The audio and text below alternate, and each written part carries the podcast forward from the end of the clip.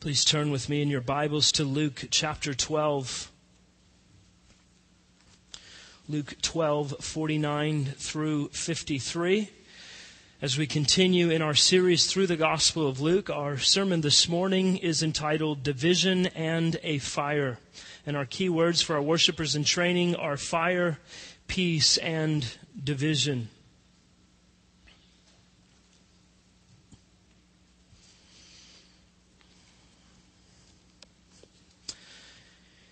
Back in 2007, there was a young man by the name of Sherzad Adilov. And he had just graduated from high school in Jacksonville, Arkansas. He was an exchange student from Uzbekistan. At 18 years old, Sherzad was excited about his future. He had done very well in school, but when he called his parents in Uzbekistan after graduating, he wanted to share with them the most important news of what was going on in his life. He spoke with his father and he said, Dad, I have something very important to tell you. It's a really big change in my life. And I hope you're not going to be upset with me, but I am a Christian now and I'm going to be baptized. And there was a very long pause without a word. And Sherzad asked, Dad, are you okay? And then his father spoke. Sherzad, if this is what you are going to do, and if you are not going to follow the teaching of Islam, there is no hope for you to return to Uzbekistan. And if you ever do come to Uzbekistan, stay away from my house. You will no longer speak with those you once knew as your brother or your sister or your mother or any other relatives. You are no longer my son. Sherzad tried to call his family every day for weeks on end, but never did anyone answer the phone. Uh, six years later, today, Sherzad has said, I am not sorry I became a Christian. I am not sorry for being baptized. And even though my parents and all of my family has disowned me, I am not sorry for anything that has happened. Now, the truth is, every day around the world, Christians are being rejected by their family members, their friends, and in some parts of the world, even their entire community. Why? Because of the gospel of Jesus Christ. Most of us have probably experienced that reality on some level. Probably not to the extent of what I just told, but some more than others. All of us have probably had friendships that have dissolved or, or family members that have become alienated or contentious because of our faith in Jesus Christ. Now, I thank God for a young man like Sherzad who is willing to look at the eternal weight of glory, to be found in the perfect work and the perfect person of Jesus Christ, and to know that everything in his life, even his family, is counted as loss compared to knowing and loving and abiding in Jesus Christ, his Lord the name of Jesus Christ, His name alone, always produces some kind of painful division, even in the most personal of relationships. Just think of Jesus' words I am the way, the truth, and the life. No one comes to the Father but through me. Those are very offensive words in a very pluralistic society. But Jesus did not come into the world to tell people that all paths lead to God. And in fact, he says the very opposite. He did not come to tell people that what you believe does not matter. In fact, he doesn't leave us confused about the fact that what we believe is essential. Jesus did not believe that all people are good or espouse that perfectibility of humanity. In fact, we have a very clear indication in the scriptures that we're not good. Rather, our hearts are corrupt. They're filled with wicked intentions. We are naturally hostile toward God. Jesus did not say That you can do whatever you want as long as it does not hurt anyone else. No, his moral standard is not optional and it does not bend. His ethics are radical. He demands careful obedience and costly loyalty, and not everyone is willing to pay the price or to accept those who do. In our text this morning, we see Jesus' unflinching assertion that when all of this comes to a head, when you take all of the factors of Jesus' teaching and Jesus' demands, and they begin to take root and be worked out in your life, the reality of His presence in the world will come to roost and it may happen in your very own home. There's no doubt that Jesus has been a polarizing figure from the moment of his birth through the last 2,000 years of Christian history. And we will see this highlighted in his teaching the absolute divisiveness of Jesus. But that's not all we see about Jesus. We also need to look, and we will look at the great stress, the tremendous pressure under which Jesus labored every single minute of his life and ministry. There's no doubt that what Jesus came to accomplish in fulfilling what the Father sent him to do and in bearing the weight of what was to come and taking upon himself the full wrath of God to atone for the sins of the world.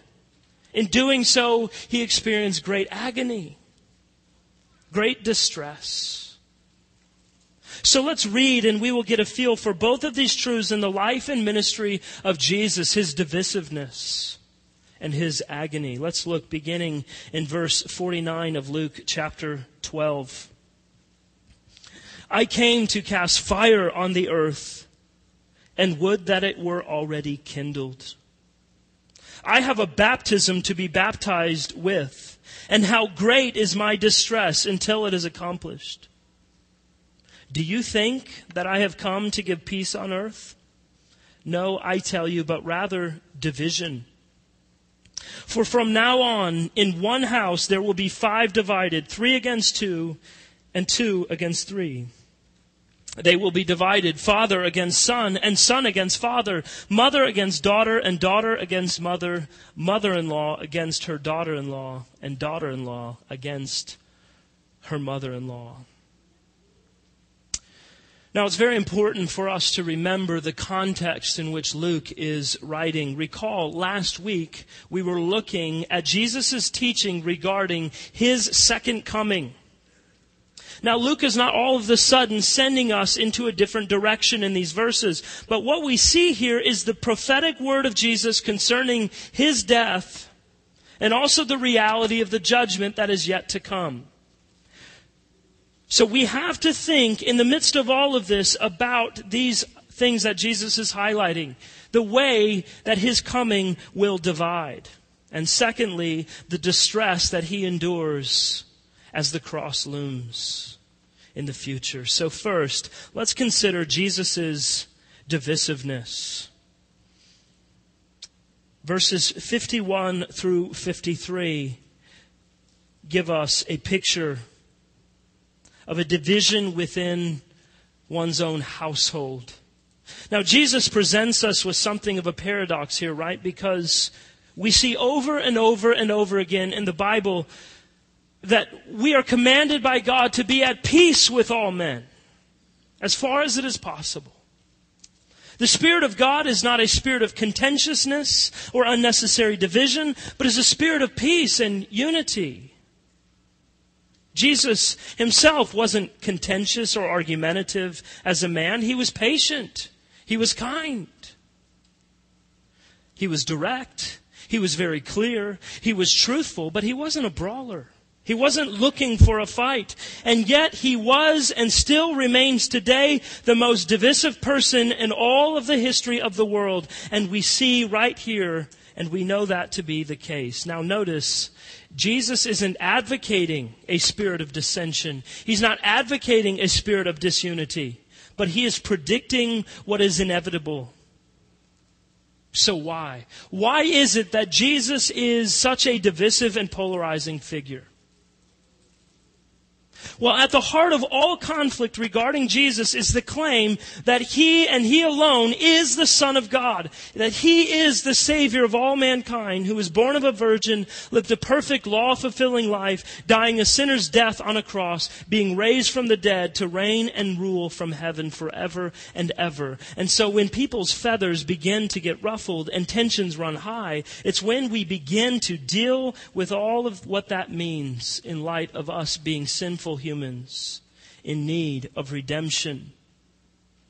Because given the claims of Jesus and the claims of Christianity, one is not able to be casual or neutral about Jesus. It's simply not an option. Neutrality about Jesus does not work. You either love Jesus or you hate Jesus. There is no middle ground. So as a result, a Christian's commitment to Him has caused and will cause strife even within one's own family. So here's the deal. Regardless of what people try to do with Jesus and his claims, we have to acknowledge the fact that the teaching of Jesus is very self-centered, right? Now, don't hear me wrong. Jesus, as a man and in his ministry, is abundantly more other centered than you and I would ever hope or imagine to be. It's simply not in us to love our neighbors in the way which Jesus has done, even to the point of death. But I'm not talking about Jesus as a man, I'm talking about what he is teaching. The teaching of Jesus is incredibly centered on himself, isn't it? Think about it. While all of the other religions of the world are looking to the universe or to some idea, to this deity or that, all of the teachers and all of the supposed prophets are saying, don't look at me. Don't look at me. Look at that out there. I am not the truth. The truth is out there to be discovered. The truth is out there to behold. But what's Jesus saying? Jesus is constantly saying, look at me. Look at me. I am the truth. I am the way. I am the life. Don't look at there, look right here. And if you take a look at all kinds of things that Jesus says and compare it to what everyone else has to say, there's a stark contrast. And I'm not suggesting what, what others say, whether they're Christian or not, are bad things to say. It's an absolutely right and true thing to say. I'm not the truth. The problem starts to come when anyone outside of Christ begins to say, that the truth is over there, follow that, and whatever they're pointing to is not Jesus. Because Jesus is always saying, what you think of me really matters. All the other founders of religions are always saying, what you think of me doesn't matter. And that's actually true. But you see, they don't know the solution. They're pointing to all of the wrong things. Even John the Baptist, the greatest prophet of all, he said, Jesus must increase. I must decrease. In other words, I don't care if when I'm dead, nobody ever remembers me again if you will just give yourself to our Savior. If only our Savior will be glorified. If only our Savior will be exalted. That's the way all of the great teachers always have been. All they ever said was, I don't matter at all. But Jesus, on the other hand, Jesus continually says, what you think of me matters. It matters eternally. Your entire destiny, your entire life depends on what you think about me. And the contrast here cannot be any stronger. Remember at the end of the Sermon on the Mount, Jesus says, on the last day, many people will come thinking they're ready to get into the kingdom of heaven. But if Jesus looks at you and says, I don't know you, you cannot enter. Elsewhere, Jesus says, whoever believes in me will not be condemned, but whoever does not believe is condemned already. Jesus is constantly asking, Who do you say that I am? Now think of this for a second. See, we're all used to this in Jesus. Whether you come to church a lot or you don't, you're probably used to the idea that Jesus has made these claims. But maybe you've never taken the time to think about just how radical and really how ridiculous and self-centered that these would be in the average human being. Who talks like that? Nobody who has any friends, I'll tell you that. You don't keep friends very long if every conversation begins and ends with you and, oh, by the way, everything in the middle is about me. Think about it. But remember how Jesus interacted with people. What were his conversations about? You're a sinner and I'm your Savior. Submit to me. They were all about him. For example, the rich young ruler comes to Jesus and says, What must I do to inherit eternal life? What does Jesus say?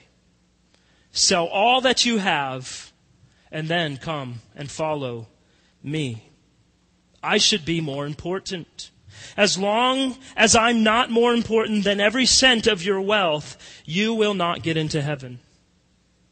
Remember when he sits down with Nicodemus. Nicodemus wants to talk about theology. He's a theologian. And Jesus says, but enough talk about you. You have to believe in me or you're dead. Jesus is constantly saying, if your eye is keeping me, keeping you from me, if your hand keeps you from me, pluck it out, cut it off. It's not worth it. I should be the thing that makes you even want to get up in the morning. So, what do you think of me? So you see, when the unconverted heart, when the unregenerate man or woman has a heart that is naturally already bent toward hostility against God, the words of Jesus all the more are going to cause division. But I say all of that and want to offer us a warning because we have to be very careful. Because what this division is, is just as important as what it's not. Now, no doubt, as we follow Christ, we will experience division. However, it's also true that a lot of Christians suffer division not because they follow Jesus, but because they are judgmental, harsh, critical, prideful, self righteous jerks when they interact with other people. Jesus isn't giving us license here to be obnoxious Christians, shutting the door on every relationship that we have if people don't want to hear us when we talk to them about the gospel. He's not calling us to be intentional in a pursuit to cause division and strife. We, as Christians, are called to live lives of reconciliation as the church, utilizing our spiritual gifts to see to it that men and women are reconciled to God. Resting in the virtue of patience, and as I said earlier, living with peace, living at peace with all men whenever it is possible. But listen, the very fact that we believe and will tell others that they are wrong in what they believe, and that their assertions about life are false, and that they are in sin and under the judgment of God, that in itself is quite enough to invoke the ire of sinners. We need not add to it by being pompous buffoons. Have you been guilty of this? I know that I have. I've damaged, I've even destroyed relationships in my life because instead of remembering in my interactions with others that I too was once an enemy of God in need of reconciliation, instead I pridefully assume that the other person is rejecting me. And so I go on the defensive. But you know what? It's not about me and it's not about you. They're not rejecting us so much as they are rejecting God. They are hostile toward God.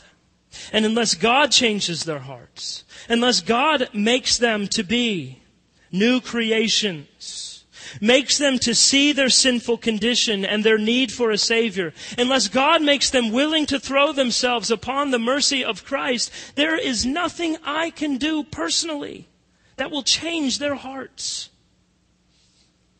I don't need to be an offensive, aggressive, antagonistic truth teller. That's a wrong way to say the right things. And I regret the fact that I've ever done so. But you see, division will come regardless. It will come because of Jesus' claims, and so we need not be the ones who get in the way. Now, in addition to that, we need to be careful about how we talk about this division that will come. It's popular to say, and we may have heard, that the gospel is what causes division. It's not the gospel that causes division. What is the gospel? The gospel is the good news of Jesus, fulfilling all righteousness that sinful men and women can be reconciled to God and stand justified before Him on the day of judgment. That's not the cause of division and strife upon the earth. It's not the gospel to blame. It's the corrupt and unbelieving hearts of men and women that cause division. It's not God's glorious remedy which is at fault, but it's the diseased nature of Adam's race, which, like a self willed child, refuses the medicine provided for the cure. And Jesus is telling us that so long as there will be men and women who will repent and believe the gospel, while others will not and will continue to walk in their sin, and as we continue to repeat to the world the self-centered claims of Jesus, there will be division in the world. And we should not be surprised by it all. And sadly, for many, that means that we will live the rest of our lives with circumstances like Sherzad. Completely alienated from father, mother, brother, sister, all other family members when they reject the very truth of God and decide they can no longer continue in a relationship with us. That's the point of what Jesus is saying here. He gives us the illustration of a family of five, two against three. Fathers and sons, mothers and daughters, and maybe this one's not so hard to believe, mothers in law against daughters in law. They will be divided. Because when some accept and believe the claims of Jesus while others are quick to reject them, there will be friction. Those who live at enmity with God and hate Jesus will, at a minimum, distance themselves. Please don't talk to me about that. I don't want to hear about that. Sometimes they'll cut off the relationship altogether. And what can we do about that? Nothing. Nothing at all. We can continue to pray for them. We can make ourselves available whenever possible to be reconciled and enjoy a relationship with them. But when we begin to live out all of the implications of the Christian life, it will not sit well with those who are hostile to the truth of God and His Word. Why? Because the things of our lives have had to change dramatically. And the things and how we live our lives and how we interact with others change dramatically. So, what do you do when you become a Christian and your brother comes for a visit and brings his homosexual partner? What about a son who comes home from college with his girlfriend? What are the sleeping arrangements going to be in these situations compared to what they might have been before? How about a husband who'd rather watch football and play golf on the Lord's Day instead of going to church? What is a faithful wife going to do?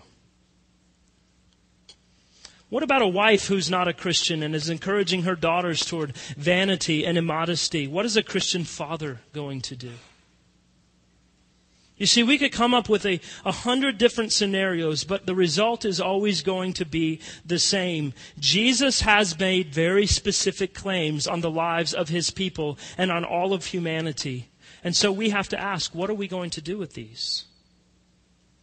We can go along with the world to get along and be uh, disobedient to God, or we can obey God, knowing that it will without a doubt, bring division. If we are faithfully applying the teaching of Jesus in our Christian lives, there will be division. It cannot be avoided. And as sad as it is, and as heartbreaking as the results often are, we must be faithful to God. He's to be submitted to and obeyed no matter what. And when you begin to work out all of the implications of obedience to God's commands, and your life begins to change, so do many of your relationships. It's not comfortable. It's not easy. And sometimes it hurts very deeply. But there's a far greater weight in the glory of heaven than there is in the relationships we have on earth. Do you think that I've come to give peace on the earth? No, I tell you, but rather division. In other words, are you going to follow me? Then be prepared because it will cause division because of who I am and what I say and what I demand. It is unavoidable. And it's all because of things like what we see Jesus saying back in verse 49. I came to cast fire on the earth and would that it were already kindled. Now, the hearers of Jesus would have known exactly what he was talking about right here. Throughout the Old Testament, fire refers to the day of judgment, or as the minor prophets often say, the day of the Lord. Now, likewise, if you remember back to Luke chapter 3, John the Baptist said of Jesus, He will baptize you with the Holy Spirit and fire. And what does that fire look like? He said, His winnowing fork is in hand to clear the threshing floor, to gather the wheat into his barn, but the chaff he will burn with unquenchable fire. It's judgment. It's the final day, the fire of judgment. But we know too that fire is a cleanser. And in cleansing, it divides, right? Things that last, they need fire as a solvent. I need fire to cleanse. I need fire to refine and to divide the dross from the actual gold.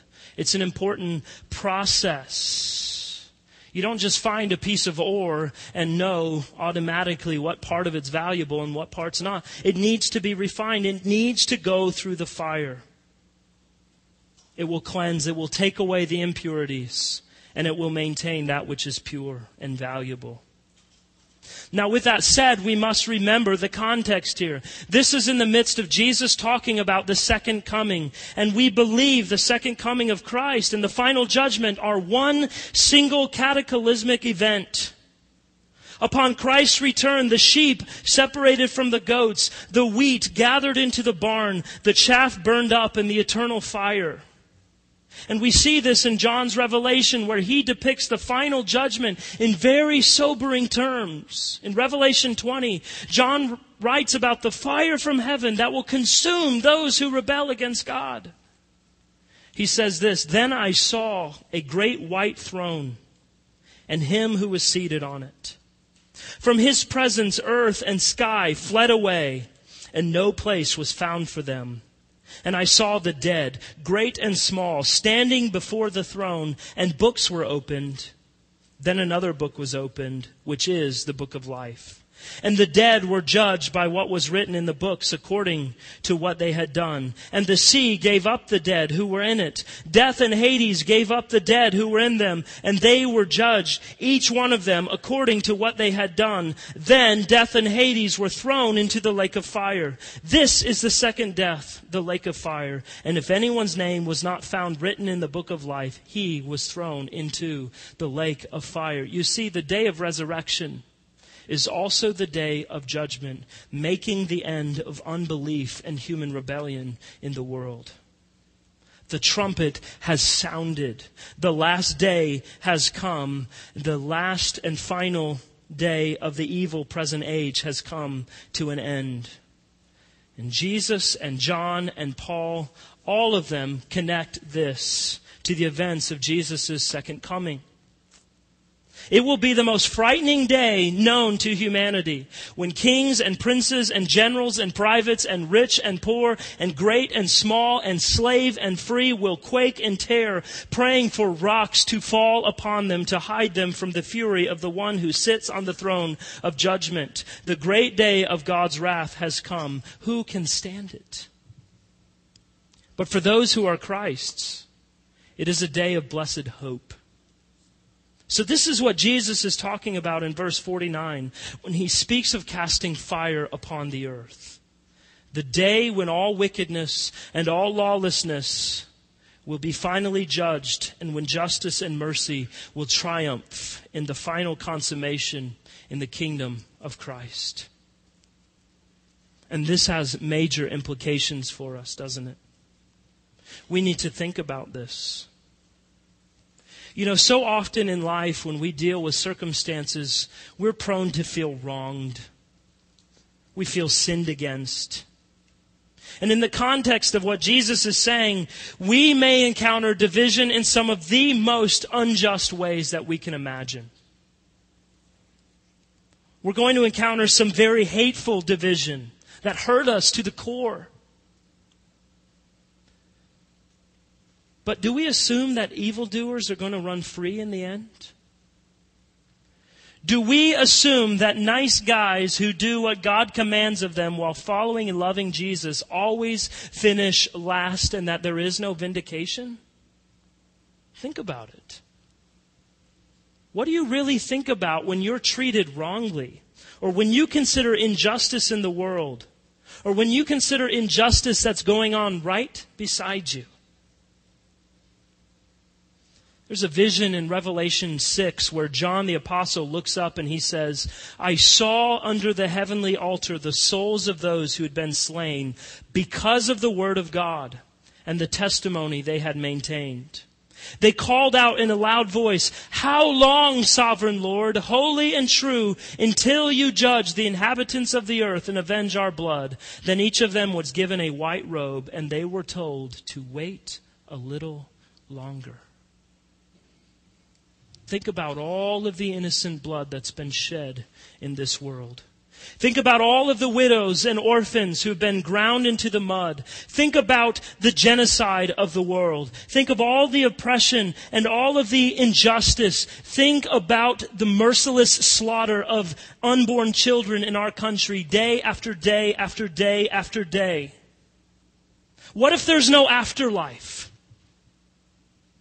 What if there's no bigger world? What if there's no eternity? What if there is no judgment day?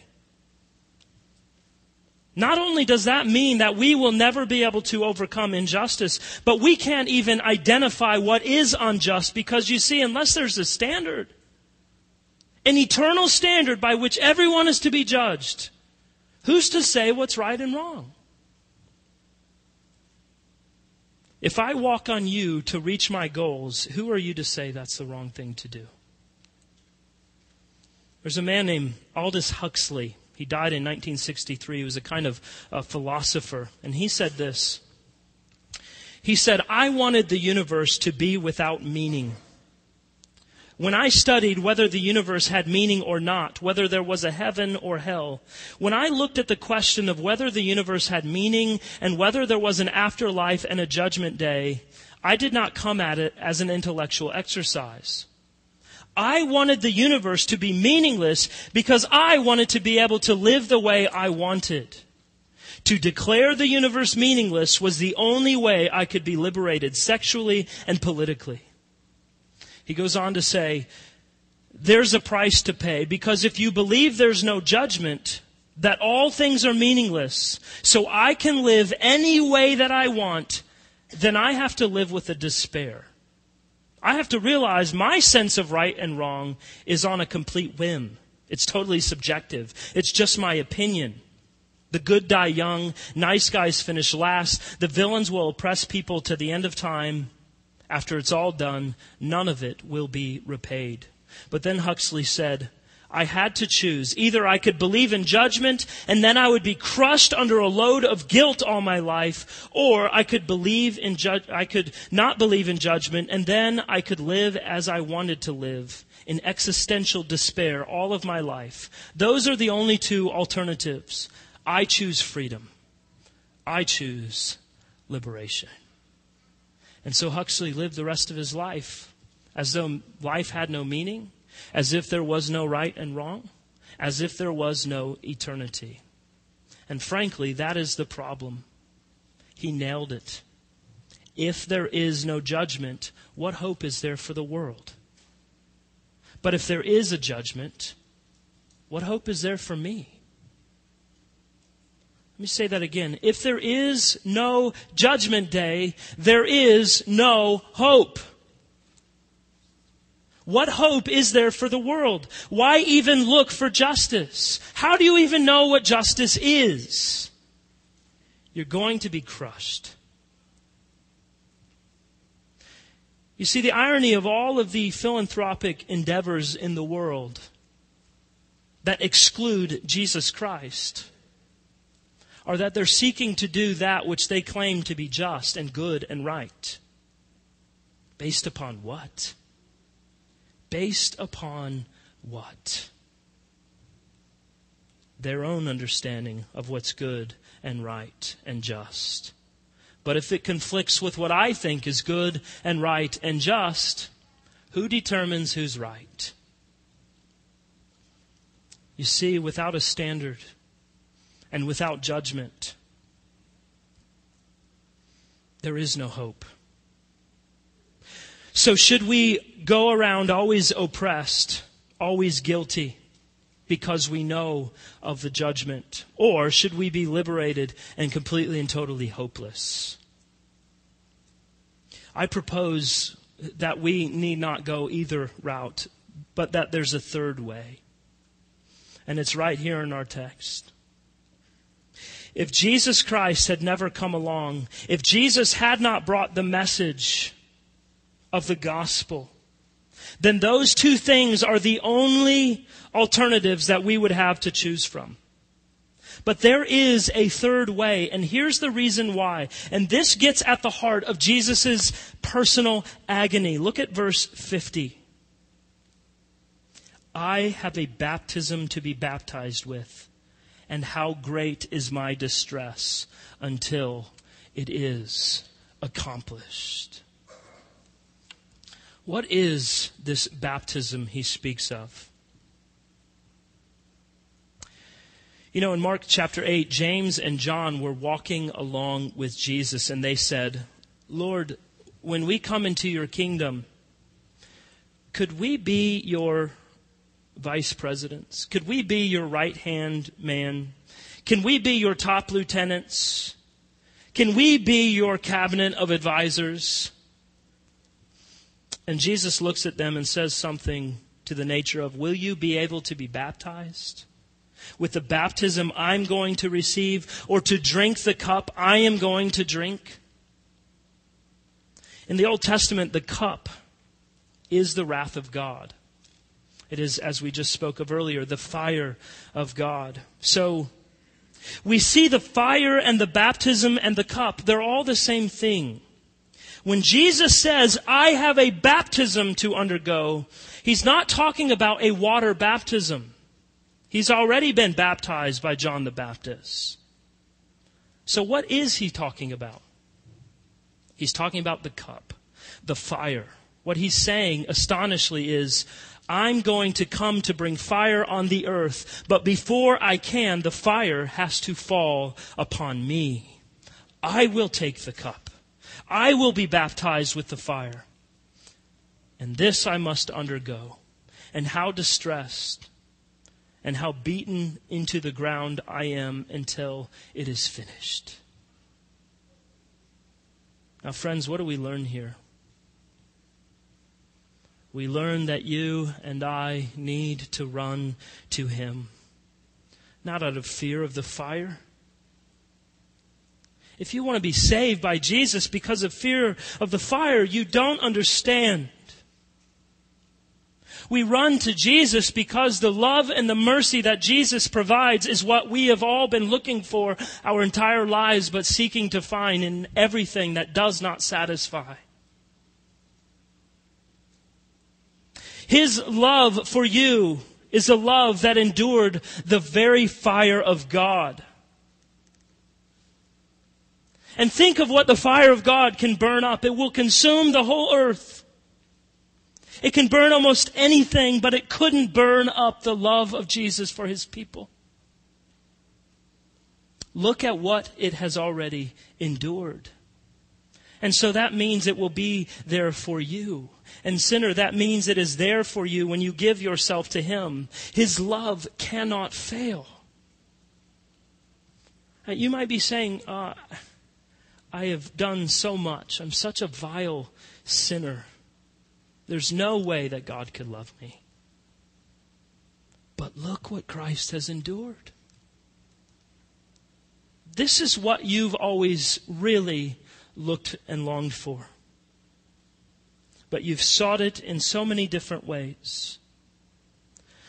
Your marriage is not going to give it to you. Your friendships, your professional success, your international acclaim, and all the entertainment in the world that you can pursue, none of it is going to give you what you want. And a lot of you haven't experienced any of those things before, and therefore you don't believe it yet. But trust me when I tell you that you can put all of your trust in everything in the world, but it is not going to provide any satisfaction. It's not going to provide any joy that will last. They will not, they cannot, they were never intended to. It is so unfortunate that so many people have spent their whole lives getting to the apex of what they consider to be success. And when they get there, they realize this is not what I wanted. Don't do that. Don't go all that way. You need not do so. Flee to the Savior, not out of fear of the fire, but out of an amazement that He has loved with such a great love that He has endured the fire, the wrath of the Father on behalf of His people. He took upon Himself the fire that you and I deserved. You know, there's a lot of ways to talk about what it means to become a Christian. Here's one of them. To look at God and say, Father, one of the reasons I've had such a miserable life is because I've been preparing to stand in my own name before the judgment seat. And now I could see I could never do that. I can never stand the cleansing fire because it will reveal my true motives and my motives are sick. My motives are selfish. I could never ever stand up before your evaluation because I've broken your law numerous times. But Jesus has. And Jesus was perfect. And Jesus fulfilled all that I never could, granting a righteousness that I needed. And He has taken upon Himself my punishment. And so I rest in Him so that on the judgment day, when the fire falls, it will swirl around me like it swirled around Shadrach and Meshach and Abednego in Nebuchadnezzar's furnace. But it will never consume me because I am clothed in the righteousness of Christ who has already endured the judgment judgment of God for me, and not a hair on my head will be singed. Why? Because you see, when Jesus is your Savior, all judgment upon you is gone. You're not guilty. There's no more for you. And that, friends, whether you believe it or not, is really what you're looking for as you search everything else in the world. Someone who will love you and show you mercy and grace like Jesus. Someone who will take this agony into his own soul. Someone who lived under all of this for you. Now, do you realize how different it would be if you believe this? I know some of you say, well, I do believe this. I've been a Christian for a while now. I believe all of this to be true. Sure you do. Then why don't you forgive other people? I'll tell you why we have trouble. Do you know why we have trouble forgiving other people?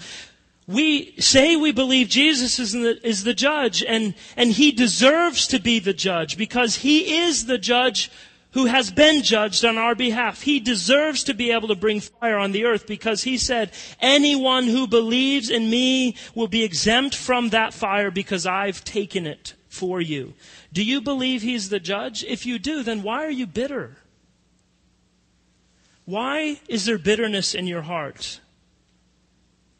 And you're sitting there maybe saying, Oh, I wish such and such a person would finally get this, would finally hear that would finally get what's coming to them. You don't believe in the judgment. If you're able to apply this doctrine to your heart, there is complete freedom to forgive. And you never have to worry. It can't control you anymore. And the way other people interact with you with hatred and anger, it doesn't control you anymore. And so the division that comes as a result of our relationship with Christ and how others interact with that because they hate Christ. It doesn't cause us to falsely judge them. It doesn't cause us to be unforgiving and hateful and bitter toward them. Because we know that Jesus is not going to let anybody, anywhere, get away with anything. That person that you're so mad at, and some of you sitting here right now are mad at somebody. Either Jesus will pay that debt or that person themselves will pay their debt. Everything will be square. There is a judgment day. And you are not, shall not be, and should not try to be the judge. You are completely and totally unqualified for the job. Emotionally, you'll be put through the wringer you will be devastated until you stop trying to be everyone else's judge. So the call on our lives is to faithfully and joyfully live out the Christian life, turning daily to Christ and to His Word, walking faithfully in all that He commands of us and to know in the midst of it full well that it will bring about division, but in the end, all of the wrongs will be made right, and the judgment of God will fall, and his people will be vindicated. Oh, what a Savior we have in Jesus. Oh, what a friend we have in Jesus. What a great and faithful and loving Master and Lord we have in Jesus. He gave his all he sank into the waters of death that he would receive the fire that is reserved for us and that we might rest in his peace. I close with the words of J.C. Ryle. Let us thank God that a time is coming when there shall be no more division on earth, but all shall be of one mind. That time shall be when Jesus, the Prince of Peace, comes again in person and puts down every enemy under his feet, when the wicked are separated from the righteous and cast down to their own place, then and not until then will be perfect peace. For the blessed time, let us wait and watch and pray. The night is far spent. The day is at hand. Our divisions are but for a little season but our peace shall endure to eternity. Let's pray.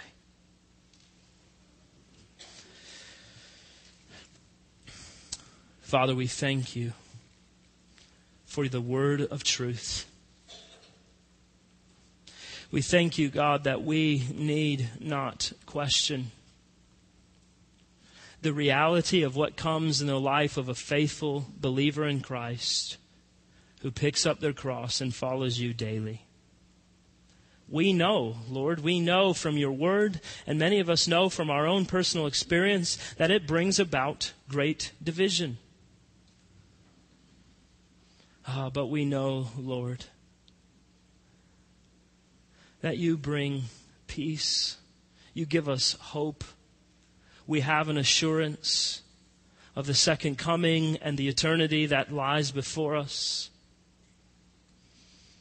And Lord, as we consider all of the injustice in the world and all of the injustice that surrounds us in our daily lives, Lord, I pray that we would trust and we would have hope in the final judgment, where no wrong will go unpunished, where no account will be left unsettled, where no wrong will not be made right. But God, we know that in Christ Jesus, the sins and injustice of those whom you have called according to your purposes, it has all been accounted for in Christ, who endured the fire of your wrath. But for those who continue to refuse the offer of mercy given in Christ, we know, Lord, they will pay the just penalty of their very own sins for eternity. And so, Father, we say and we pray and ask that you would give us greater patience.